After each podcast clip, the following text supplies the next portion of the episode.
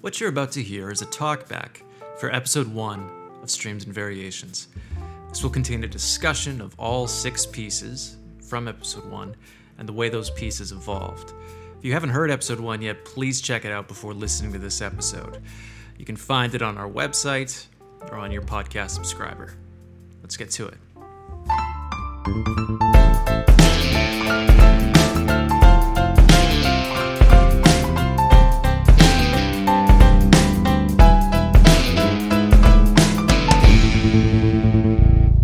Welcome to Streams and Variations Talkback. My name is Jamie Johnson. I'll be your host, and I'm joined today by Streams and Variations co producer Sean Erker and singer songwriter David Newberry, who's just released his new album, As Far as Away as You Can Go Without Coming Back. Hi, guys. Hello. So, this is Sean. And uh, this voice is David. Let's uh, give you a tiny little bit of history here. Um, Streams and Variations uh, began in December of 2019 as a live show called Broken Telephone.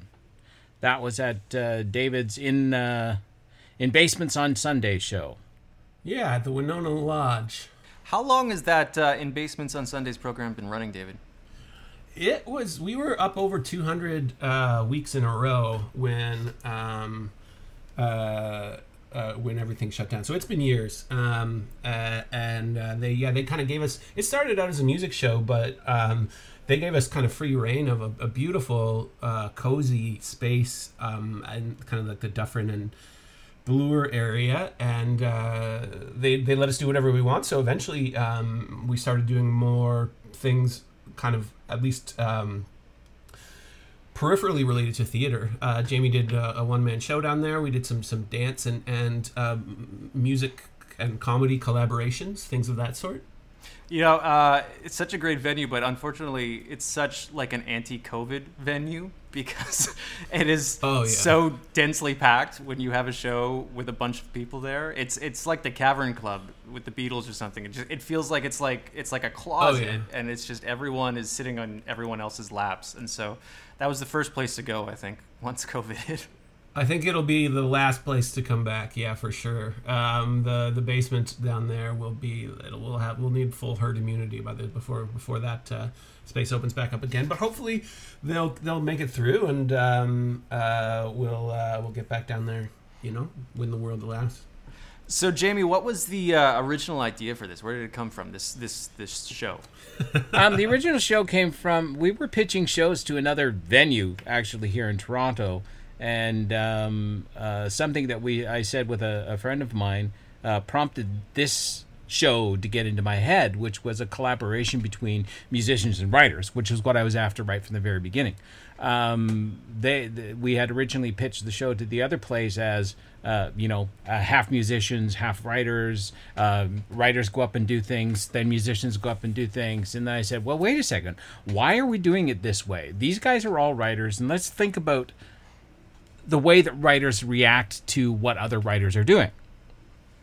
So I actually, uh, as most stories go, I met David in a bar, and uh, I pitched this idea to David as uh, a, a, a writer writes something, then a uh, a songwriter uh, picks up on that and then writes something, and then another writer picks up on that song and writes something, and that's how I I posed the uh, idea to David, and he said, "Oh, like a game of broken telephone."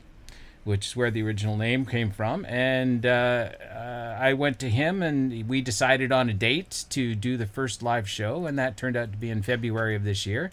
And uh, through him, we contacted a few um, songwriters, and I contacted a few playwrights like yourself and Chantel, and uh, this is the show that resulted from it. Yeah, and so uh, uh, Jamie wrote the first um, monologue, and uh, I wrote the last song. And other than that, we uh, we weren't really in communication too much. Um, he sent a monologue that I'd never seen off to a musician that I told him to, and then he would tell that musician an email address of where to send it when it was done uh, and and likewise on and on. So I don't I don't even think I even knew who the the the playwrights beyond Jamie. I don't even think I knew who the playwrights were until we all gathered in the basement. To, no, and, and I didn't know the writer, uh, the songwriters, except for one.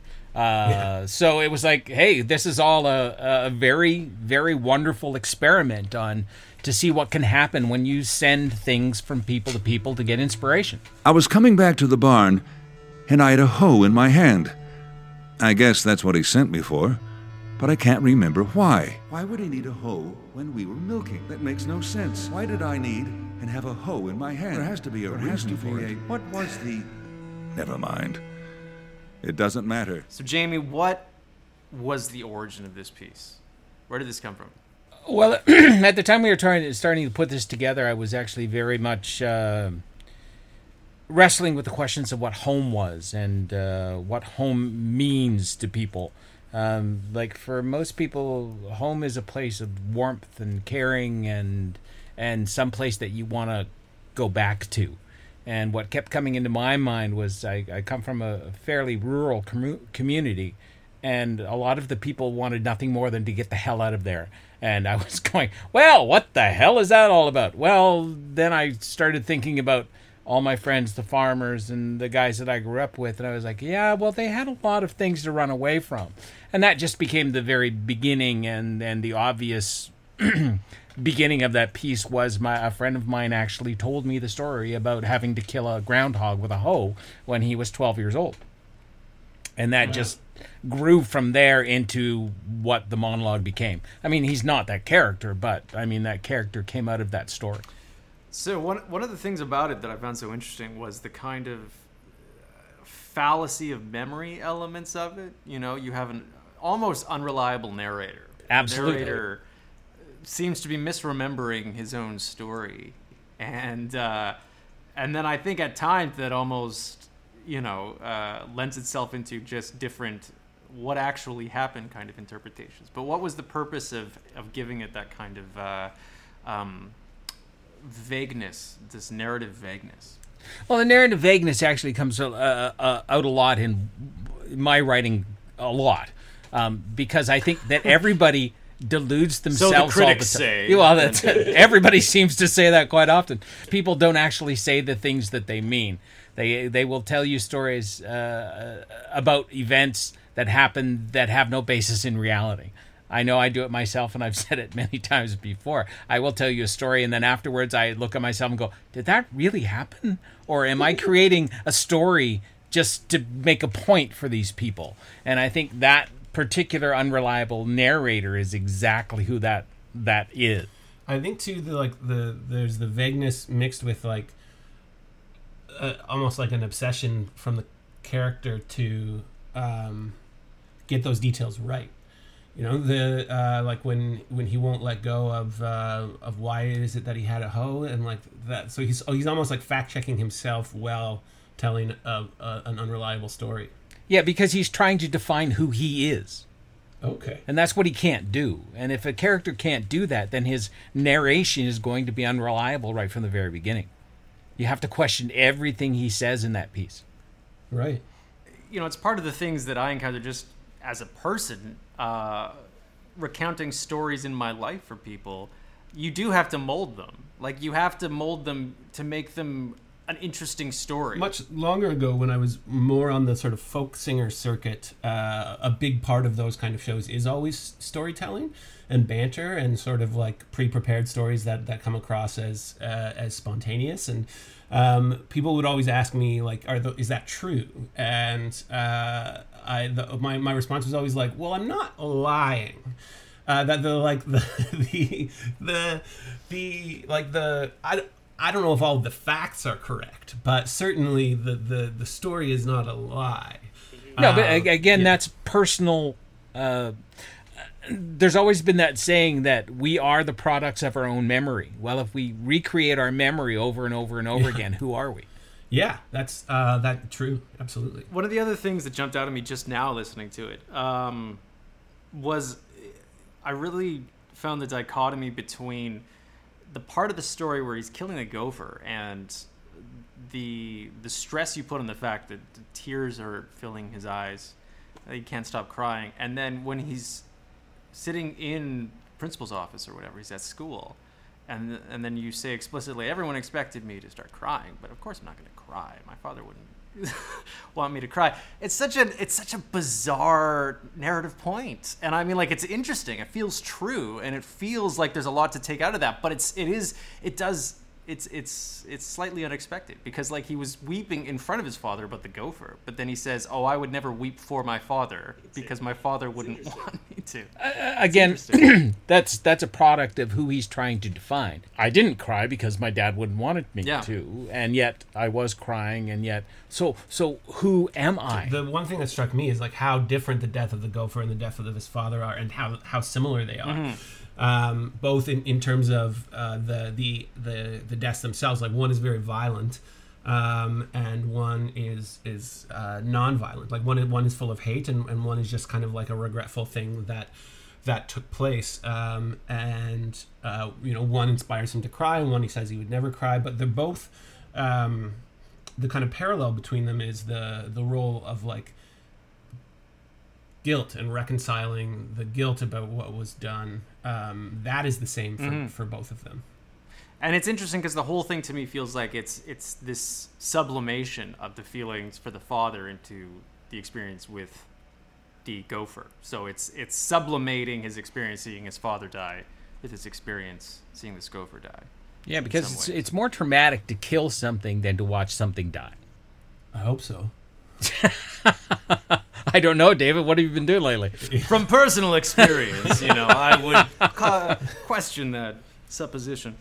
Um, I, well, the only other question I have, because we probably should move on. The only other question I have is: Is there any element of it that you thought would carry forward? Like when you wrote it, was there like, oh, this is what the right the musician? Well, no, uh, I didn't know specifically, but what I had wanted from this monologue, not just the idea of home, was that I I wanted this whole thing, and I and I I mean this sincerely. I wanted this whole stream of writing to be Canadian. Yeah. It's a very Canadian piece of writing. If you look at uh, a lot of the writing. Uh, from the 60s and 70s is all based around landscape and who we are in in relationship to the place that we are. So I thought that that would be the thing that would carry through. Interesting. Should we give the song a listen? farm is a story about death. Animals being born on the way to die. Blood runs into the mud. Born on shaking legs, they must take to walking. He died. What carried through for you? Like me myself, I'm very glad that you took it, uh, switched the idea around and talked from uh, uh, uh, the dad's perspective. I was very interested uh, of of how he, to me, distorted or changed the dad to be somebody that actually is fighting for something rather than being a jackass. So what do you mean by that? Well, uh, in, in that piece, he's talking about that the dad is actually fighting for uh, injustice against something that he finds is wrong, rather than uh, fighting. Right. Yeah, yeah. The line, his face registered a last injustice. You know, I gotta say, when I heard it, I thought that line was just the dad thought it was an injustice that he was dying. it was just that he was just like, this isn't fair. Well, I think- I think he- now that I'm dying. I think it is, but um, but I think the the like invoking the, the notion that it's Mm-hmm. one last injustice uh, implies that it is the last of a long Yeah. line of injustices. Um, but that's yeah, it's really I hadn't really thought about it as kind of as because it's not written like the the father doesn't become the narrator, but it does it does kind of it is a bit more empathetic to the father's character, um, and includes I guess the father's perspective on, Mm-hmm. on how those things are doing. Um, Yeah, I mean that's the way that I saw it. No, it's the way I, I felt about it. Yeah, it's a really good observation. I, it's it, it's such an interesting piece to me. I mean, I'm like uh, I'm a I'm a very big fan of Caleb's, um, and we've known each other a very very long time. Uh, he's very descriptive. Like he's a he's a, he's almost like a, a painter or a short storyteller, um, and he just manages to kind of get it into two or three minutes, and uh, he does it with these like really uh, potent, um, really dense not dense in an academic way, but very very packed lines, um, like spring-loaded lines, I guess. Um, and and a couple of them for me just like really get a handle on the monologue very quickly, which is just like opening or the second line is you know animals being born are on their way to dying, and that's um, that's the that's the monologue, um, and uh, or at least the background uh, of it, and um, and he he died as he lived, pissed off and working, and uh, and then in that um, he captures that what you were talking about before of the of the of the narrator in the monologue um, trying to define himself uh, and trying to define himself in in relationship to these events that took place. And um, Caleb says I couldn't name what he refused to give me. Uh, and I like so t- t- to me uh, you know he is taking a little bit of a kinder more sympathetic view of the the dad character but he also to me really got what you were writing no, I agree totally. And I think he actually, d- despite not actually talking about the landscape, he got the landscape in everything else. Yeah. You can feel yeah. the underlying tone of the landscape and where these people are and what they were doing just from the way that he talked about the story. Like he's literally making metaphor out of the setting. Like the first line is farm is a story about dying. A farm is literally just the quintessential metaphor right there. And so he's he is in, he's imbibing the setting with the meaning of the story, which I think is really interesting because that influences where things go next. And kind of uh, the other thing that jumped out to me, I guess he takes this story that Jamie had that is very kind of localized in time, um, where it's a memory of it of this event that happened to the narrator, but you don't really get a sense of who this character is because the character, as Jamie said, doesn't really know who he is. He's kind of figuring that out, the meaning of it. Whereas Caleb's narr- Caleb's uh, song has this element of you get that the narrator is trying to move past this. That the, that this is the the narrator saying, you know, finding new meaning, a more hopeful move forward from this. That when he says love is either being born or on its way to dying. It's taking the negative elements of that story and turning it into something positive that you can kind of anchor a positive way forward around. Um, which I think is really interesting. I think that's um, too like the, and I, I won't talk about it too much because I imagine it will come up in, in every episode in one way or another. Is the differences in the craft, right? Like the, um, the role of a monologue or the role of, of a short story versus the role of a song. Um, mm-hmm. and what uh, what what monologue writers or short story writers are kind of socialized to do as the outcome and what songwriters are kind of socialized to do as the outcome. And, and i mean the in, in a, in a three minute song you don't have time for character development. Um, you have none right? So the so the only the, you have to um, uh, if you want to be great at it you have to allow space for people to kind of um, you kind of build the walls and then people write the story uh, within it um, in order to get a more complete understanding of what it is that you're trying to say. And one of the ways that you can do that is by adding an element of kind of universality um, so that people can just kind of jump their own story right into the middle of it. And, and that's what um, Caleb has done really well here. All right, so that was Caleb Stells. Uh, he died as he lived, and that will take us into my piece uh, called Prairie Fire. I remember it took a very long time after he started the fire for me to realize that we weren't going to leave. That he wasn't going to let me leave. I remember him holding me down as the heat grew, and all I could see were the pictures on the wall curling as they burned inside their flame. We were talking earlier about the unreliability of narrators.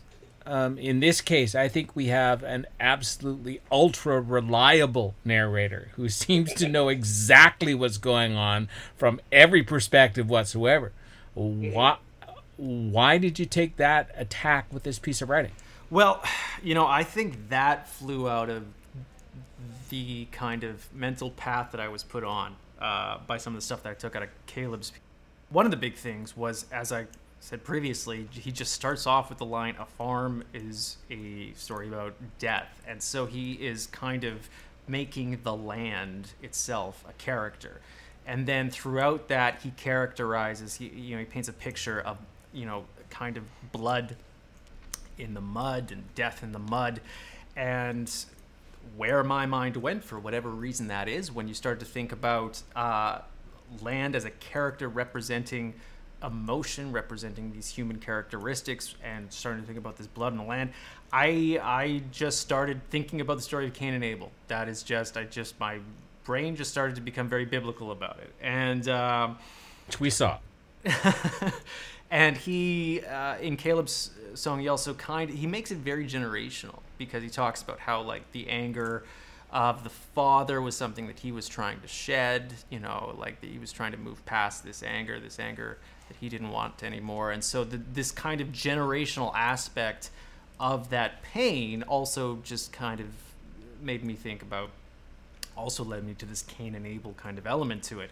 And so to answer your question where you say why is it very kind of ultra true, I think this isn't to say that the, the biblical is true, but the way that the biblical stories are are presented is they're presented as a narrative that happened. Um, and so that's kind of, I guess, where that came from. I, I was just impressed with the like with the sheer distance traveled in in, in the narration um, uh, and you know the, the way that I um, am impressed that uh, Caleb fit uh, so many elements of Jamie's story into a three minute song I feel like you've kind of fit a novel into a monologue um, uh, carrying through all the family history without ever feeling rushed um, the father character um, being terrible at farming, um, but reacting to that by like switching planting plans and blaming seeds and salesmen, and eventually coming to a conspiracy theory and just like refusing to use data to improve performance, and then not being able to con- even conceive of the notion that he might just be losing because uh, because he's not good at it. Um, and then blaming the people around him instead of taking responsibility and yelling kind of nonsense lines like a farm is not a boat. I mean, you're you're sort of describing the moment that That's we're living that's in in a lot that's of different just ways. current events seeping their way into the writing. yeah, in many exactly. ways. But those details, there's also a very di- interesting disconnect in terms of the way that you wrote it. Is that um, all of the details around the farm revolve around earth and fire, and the other details around the city were uh, sea metaphors. You were talking about the naval and everything else. It was like there's this outsider's perspective uh, on part of, on the part of your narrator that she is completely divorced from everything else in the world.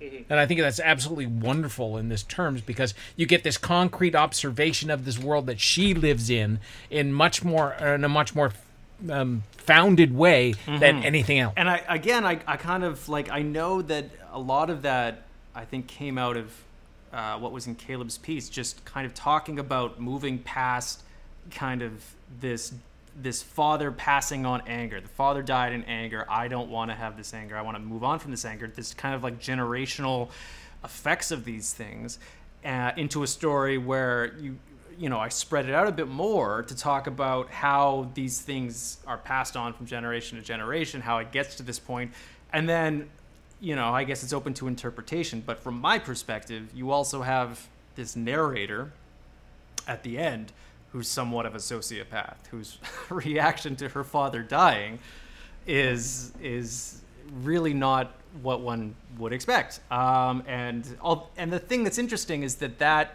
sort of echoes Jamie's piece, even though that wasn't captured in in Caleb's song. It kind of like you know, it skipped a generation there, and somehow, even though Caleb didn't put that in his song, it, it, it showed up in both pieces. Yeah, that happens a few times when I was listening yesterday that uh, that I hadn't realized on the night of the show. Yeah. Uh, there, there's a lot that happens that goes from piece to piece to piece to piece that is not necessarily from one to the next. Which is impossible, right? Like the so, but the so the, that's that's sort of the magic of art, I suppose. A- absolutely. And again, this is what this experiment was all about to begin with. Is if there's enough internal emotional and imagistic layers to something, there's many things that can get passed through that you don't have to take on a conscious level. Hmm.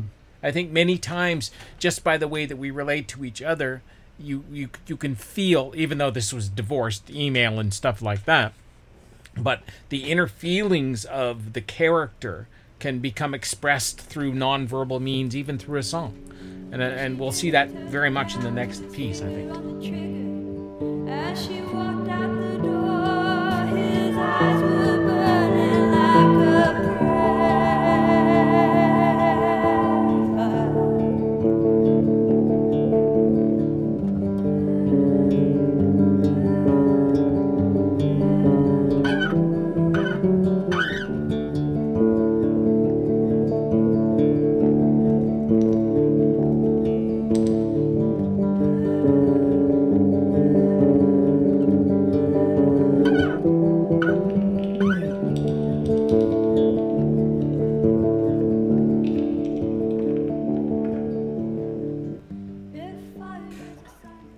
Right, so that was also called Prairie Fire, uh, and that was by uh, Rachel Cardiello. Yeah, actually, um, on this one, I, um, I want to come at it from a different perspective. So I want to wa- ask David a question right off the top. Um, I think that the music in this, which I think is absolutely tremendous, evokes so much of what we've been talking about in terms of the landscape and carrying on uh, the relation of the landscape to the narrative all the way through. That that, that underlying tones, the, the the sounds of the fire, the the crackling, the all of those, they build so much of the character into the music.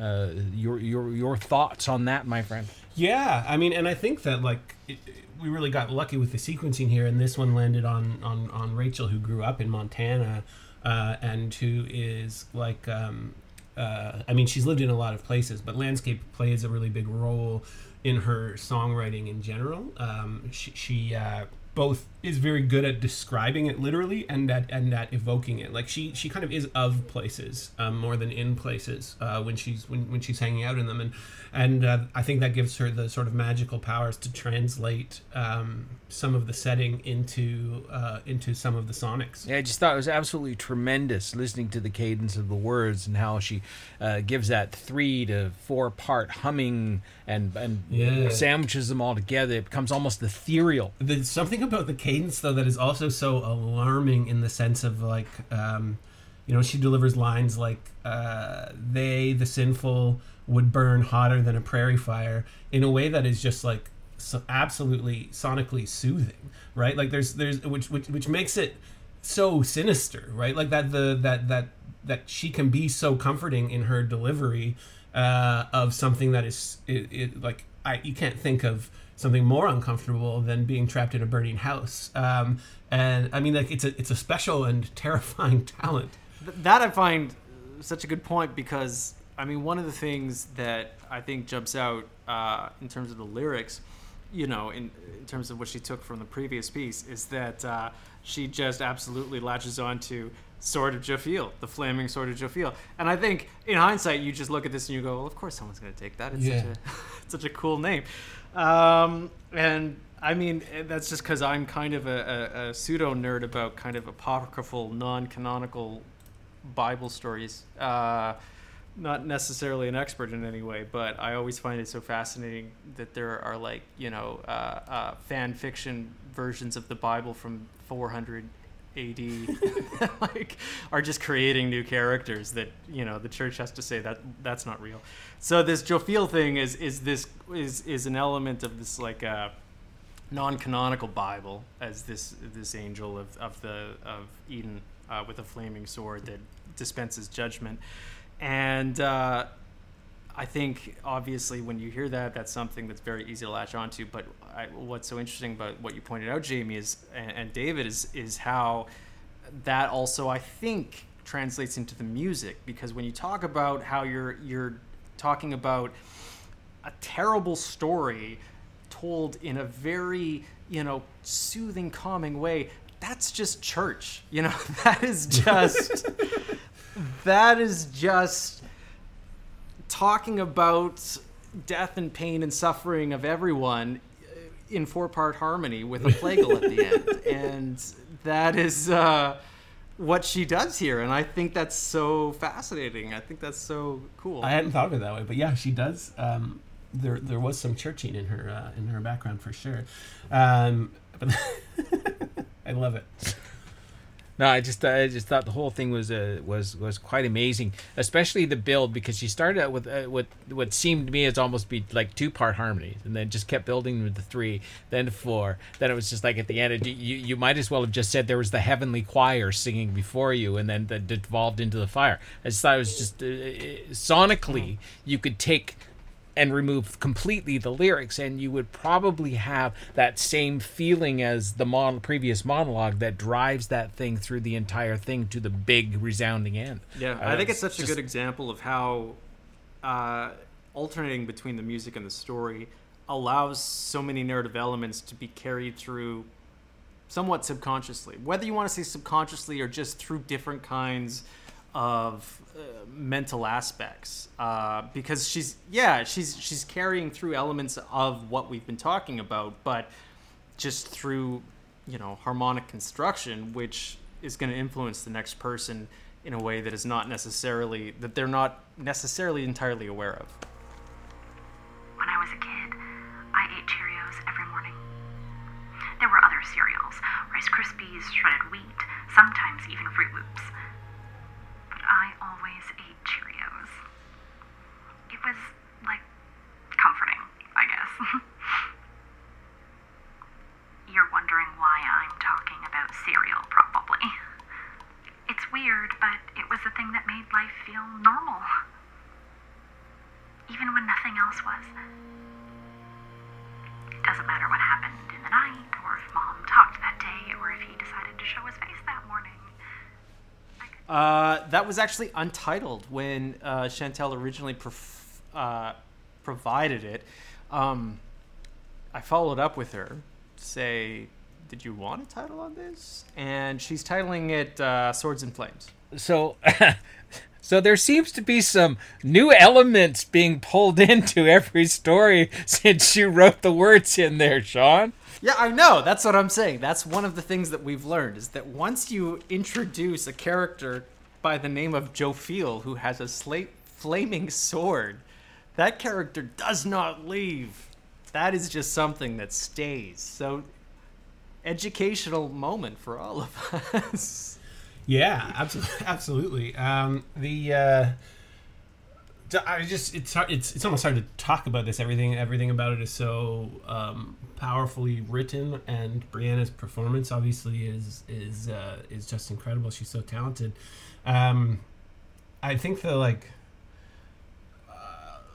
ignoring the horror of it all uh, or setting it aside for a moment, I just love the Cheerios sort of so much um, in their innocuous introduction um, and uh, you know sort of like yeah all, all that information seems superfluous at the time but uh, but then it turns out to be um, you know a turning point of, of the story that that kind of in, reintroduces that um, detached character trait uh, again um, that was experienced by the son when his father died, uh, and um, and in Sean's monologue, where uh, you know a child that should be frightened um, or angry uh, or confused is just sort of like I'm hungry. Uh, and uh, so there, there it is again. You know, like leapfrogging over the songs back into the back into the yeah, story. it is interesting that you have this element of. It's not the same kind of unreliable narrator that Jamie had, but you have this element of um, the randomness of memory about the questioning why do you remember some things and not others? And Jamie definitely put that right in the beginning, and you see it carrying through even through to the end. You know, it, it sometimes might have been uh, heavier and lighter in the pieces, but you know, even through here, you have this elements of someone thinking back and saying, like, now, why do I remember Cheerios? Why do I remember carrying a hoe? I don't know why, but it's here. Yeah, and the, the like my favorite kind of storytelling, which is, more prominent in songwriting, I think, sort of because of the limitations of, of, of the timing that we were talking about earlier, is um, telling the story not by telling the story, but by describing what is taking place around the story. Uh, and so, like, it's what made Gord Downie uh, a fantastic lyricist. Um, he's so often not not actually telling the story, but but describing the setting um, or describing the actions and activities around the main character enough that you kind of get a sense of it. And and just for kind of a moment, um, Chantal's monologue sort of drops into that, where um, the the the story is in no way about Cheerios, um, but the but the Cheerios were there at a very important moment, and rather than describe that very important moment, she describes um, the child's relationship to the Cheerios. The other thing that jumped out to me, now that we're getting closer to the end and we can kind of see what's carried through all the pieces, is that uh, it kind of, you know, is a good example of how important emotion is storytelling, um, even outside of narrative, even outside of plot and setting, because in every single one of these pieces, the characters talk about the emotion of anger. That is anchored in every single one of these pieces. And in Jamie's piece, there's a line where uh, the character says, um, uh, sorry, let me just get the exact language. The only emotion he could commit to was anger. That's in the first monologue. And it reoccurs in other monologues, but then in this monologue, we have when he was done uh, what he was doing, he was so angry. And there's like it's explicit. The it's just that's what a, a reader takes out of a piece, and then that is what the writer carries on to the next piece. And it's so important. More than anything else is just what emotion rises up. And I thought that was so interesting. Now, I think uh, what's very interesting to me is that when, when I set up this idea, I was actually expecting some people to fight against what was being put forward and take a different tack and and go the opposite way. I, I was just actually quite surprised that everything has stayed within the same kind of emotional range. For this episode. But in in this case, I'm, I was pleased and surprised that that's what stayed constant throughout the entire thing. The emotionality, the the idea of landscape, the idea of personal space, and and who we are as human beings is just so concrete in all of these pieces. It's it it's just amazing. The other thing that uh, I thought was so interesting about this piece when you place it in context with the others is that you you it does have almost like a three act narrative to it like because you have this reoccurring theme of abuse what yeah and the type of abuse changes and and and how it uh, you know affects people changes um, but it is interesting to have this kind of like I spit on your grave element where Right. in the third act you get revenge when the person comes in and like enacts their revenge against these people. So, you know, I, f- I found that quite interesting. It's a it's a great story. Wow, we've got a really good story going on. So let's finish off this story with uh, our friend Mr. David Newberry's piece. Ask me what? Ask me when? Ask me where? She said, Ask me how? I don't care. Just don't ask me why. She said, Are you a lawyer? You a cop? A reporter? Hey, Simply, what's first off, first thing I, I, I did want to ask you specifically why you chose those images around the idea of the Cheerios. Um, well, there's a whole bunch of reasons, and I- and I think uh, a lot of it ha or here's an interesting thing again about about the the the different ways that the the monologue writers and the songwriters um, get to approach things is that in the case of the monologue writers, um, you guys are writing a monologue and then uh, you know quote unquote like employing somebody else to kind of read those words and the songwriters need to deliver it. I mean i guess we don't need to but the songwriters all chose to deliver it in our own voices. And so For this episode, yeah. for this episode yeah yeah yeah. And i don't i mean ho- hopefully that's something that you guys explore either making monologue writers read their own pieces or or, or having songwriters bring in other because i think it'll change because there's there's a, a, a lot of that stuff um, from the from the previous monologue uh, is um, either stuff that i just would have a hard time saying because it is such difficult subject matter and and also um, wanting to I, I wanted to write a piece that matches um, my voice as a songwriter throughout the rest of of, of my musical life and my, my musical catalog and and um, so there was uh, like Cheerios isn't a very musical word. Um, and and neither is cereal and, and, and milk. Like these these are these are these are things that uh, that are not in any of your favorite songs because um, because they're they're ugly uh, music they're ugly words f- to come out of a of, of a singer's mouth. I mean Rachel could probably do it, but but uh, but I uh, Listen, I, I'll have you know that I still know the theme song to Honey Nut Cheerios. Ex- So- but that's the thing is that like that's where my brain went, you know. So the Yeah, I don't. I, I didn't mean to make it sound like you had to choose that. What I mean, what I'm talking about is what what images do you gravitate to? What things do you pull? What ideas are are, are yours? I mean, just looking at the basic construction of the song, your first two um, uh, verses, if you want to talk about it, are questions. yeah which is something that you actually do quite often in your music, is that you ask a lot of questions. Yeah. And I mean that's just my sort of way of letting people in in the same way that that, that I was talking about the way that Caleb sort of you know uses uh, description to kind of build uh, a wall within which people can can can bring themselves into the center of the story. Um, so if I pose questions, then people have to think about the answers to the questions, and then that allows them to de- to develop the story in their head a little bit more. Um, but I, I really think that it was like the the the monologue that Chantel wrote was so disturbing um, that I didn't actually know where to situate myself in it. And so uh, after I tried a bunch of different things, and I actually like really went pretty far down the flaming sword of Jophiel route.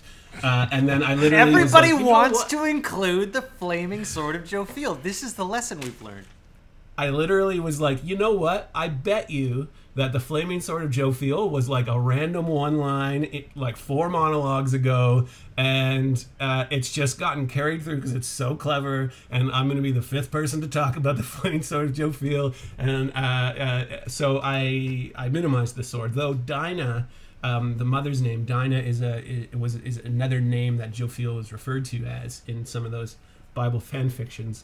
Um, but what I decided on was a neighbor, uh, likely a kind of churchy neighbor, um, visiting the the the daughter in prison, um, and sort of uh, saying like, you know, I'm coming here as a friend, and I, I heard what happened, and that's awful, and, and I promise you that there is a a better um, that there is a better world for you if if you try, which in, in, in the mind of the neighbor who is visiting is like a, you know, probably involves the baby Jesus. But um, uh, so that's then I that's where I um, uh, I selected the images out of what made the most sense in the context of um, what would have been in the newspaper that the that the the, the voice that I'm that I'm speaking uh, from what would have been in the newspaper uh, describing it what would they have known about the relationship between the father and the daughter and the mother um, who had left and uh, and then um, yeah and then built it just kind of as a conversation which is another sort of Gord Downie songwriting Mm. trick of just And it's also like an that. element of Chantel's monologue too, because the monologue is built Right. as a conversation. Because she's literally saying, "Oh, you ask me this or something, and you know, you yeah and everybody like she this." begins i think by like saying like everybody's always asking me these questions Yeah. that i don't have any answers to. Exactly, yeah. uh, and so that that um that kind of gave me a way in without having to um you know become either the father either one of the victims in the story Mhm. which is something i just didn't didn't like i didn't want to do because it was hard Yeah. I mean, you do uh, use the recurring image of the sword as a judgment against the character and you know and and the narrator. Yeah. One of the things that I wrote down when I was thinking about this was that David, in your song, you have one line. You say, "What is justified?" One of your questions is, "What is justified?" And where Caleb has the line, "His face registered one last injustice," and so there was this element of justice that I think carried through so much of it in different ways, you know, because that was something that I latched onto. His face registered one last injustice and this element of what does justice mean? And, you know, I carried it into this kind of like biblical anger, but I also had this element of like thinking about the free man on the land and the law and all this kind of like, you know, people raging against injustice that they don't understand. And, you know, then that carried through into talking about officers and people and, you know, the, the, the implication of in Chantal's piece of who she's talking to because lawyers and officers keep ta- asking her these questions and then you has you have the question what is justified? And I think that was an interesting kind of subcurrent that ran through everything you know in different ways. And I mean, like for me, it, it really came out of well, it came out of the sort of uh, accompanying research project about the Archangel Jophiel, and uh, uh, Jeez, I missed all the Jophiel, man. um, the, I didn't say it. I said Dinah, um, but the, uh, that that you know that that um, Jophiel's task is to hand out judgment, which means that people are, are, are going to be judged on whether or not what they did was justified, and um, uh, and that is obviously kind of an unanswerable question for the the the, the woman within Chantel's um, monologue uh, about like Mhm. that uh, they'll she that that that thing she drops at the end, which is like I never planned to do this. I've been planning to do this my whole life. Um, is uh, there's again like some distance between the evil and the person and or the death and the person um, but uh, if you're not sure whether you were planning to do something or not um, you're going to be permanently unsure of whether or not it was justified. Anything that can carry over from piece to piece is is muted and played in a different way and used for a different purpose. And i i think that despite the fact that they all are of a piece they are said in such different voices and in such different ways that it, it's an amazing Yeah, it's, like it's. Uh, I I remember on the at the end of the night we we kind of had a chat and um, who knows if I'm remembering it all correctly, but it's it's uh, it was really interesting to me how no artifacts really made it through from your uh, piece all the way into my song. Like they're they're um, the the sword is kind of came in part way. So the but the but the mood um, and the nature of the relationships uh, was was maintained in um, with like startling accuracy. yeah startling clarity is what i would call it it's, it's it was really quite amazing it's really quite amazing uh, I'm gonna uh, uh, give you guys one last little little piece here. I'm gonna read uh, just a little bit here. Tell an artist to paint anything, and he may struggle, but tell him to create something specific in a set amount of time for a certain audience, and these constraints might well push him to, to produce something he might never have come up uh, with on his own. Does that kind of resonate with what we've just seen today? Yeah, absolutely. Like in my mind, uh, especially when musicians are just starting out, the sound of a band is the sound of their limitations, right? Like what makes made the Pixies sound like the Pixies was like the, the, the limits to which they could play their instruments at the time that they started to become the Pixies. Uh, and um, it doesn't just apply in like broad sightings like that.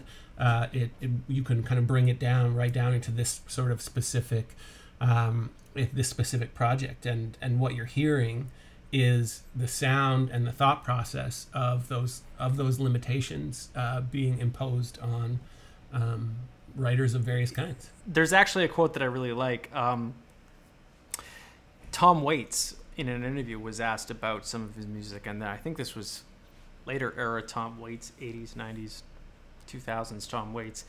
And, uh, you know, in, in a lot of his later works, he didn't really play the piano too much. And he was asked, um, you know, what what's the reason of this? Why are you just banging on a tub of pennies? And uh, you know, he would say, well, if I play the piano, my chords are, my hands are just going to play the same chords I always play, because it's just so instinctive that even if I try to create new art, I'm just going to be le- led into the things that I know. But if I'm putting in a new environment with restrictions that I'm not entirely familiar with, I create something better. And uh, that's a paraphrase, obviously, but that's also kind of what I think about all of these restrictions. When you put them on people, it's a lot more interesting. I'd like to thank our guest, David, David Newberry, for joining us. Uh, thank you, David. It was a pleasure to see you and have you here with us. Thank you very much. Um, I'd also like to thank uh, Sean Erker uh, for his insights, and uh, I'd like to thank all of our listeners for listening. Um, if you'd like to hear more and don't want to miss any episodes, please subscribe to our podcast on your preferred platform. And I'm going to leave the technical stuff to Mr. Sean Erker. For uh, in the future, we have a six episode first season along with six talkbacks for each episode, and we will be releasing a, uh, a new uh, uh, episode every two weeks, alternating between the full episodes of the content and the talk back for each episode. Um, if you want to reach us, you can find us on Twitter or Instagram, and our handle is at Variations Pod. Uh, we have a Facebook page uh, for Streams and Variations, and you can email us at streams and variations podcast at gmail.com. And I'd like to thank everybody again. Uh, my name is Jimmy Johnson. I'm hosting this lovely program, and I hope to hear have you all back again. Thank you.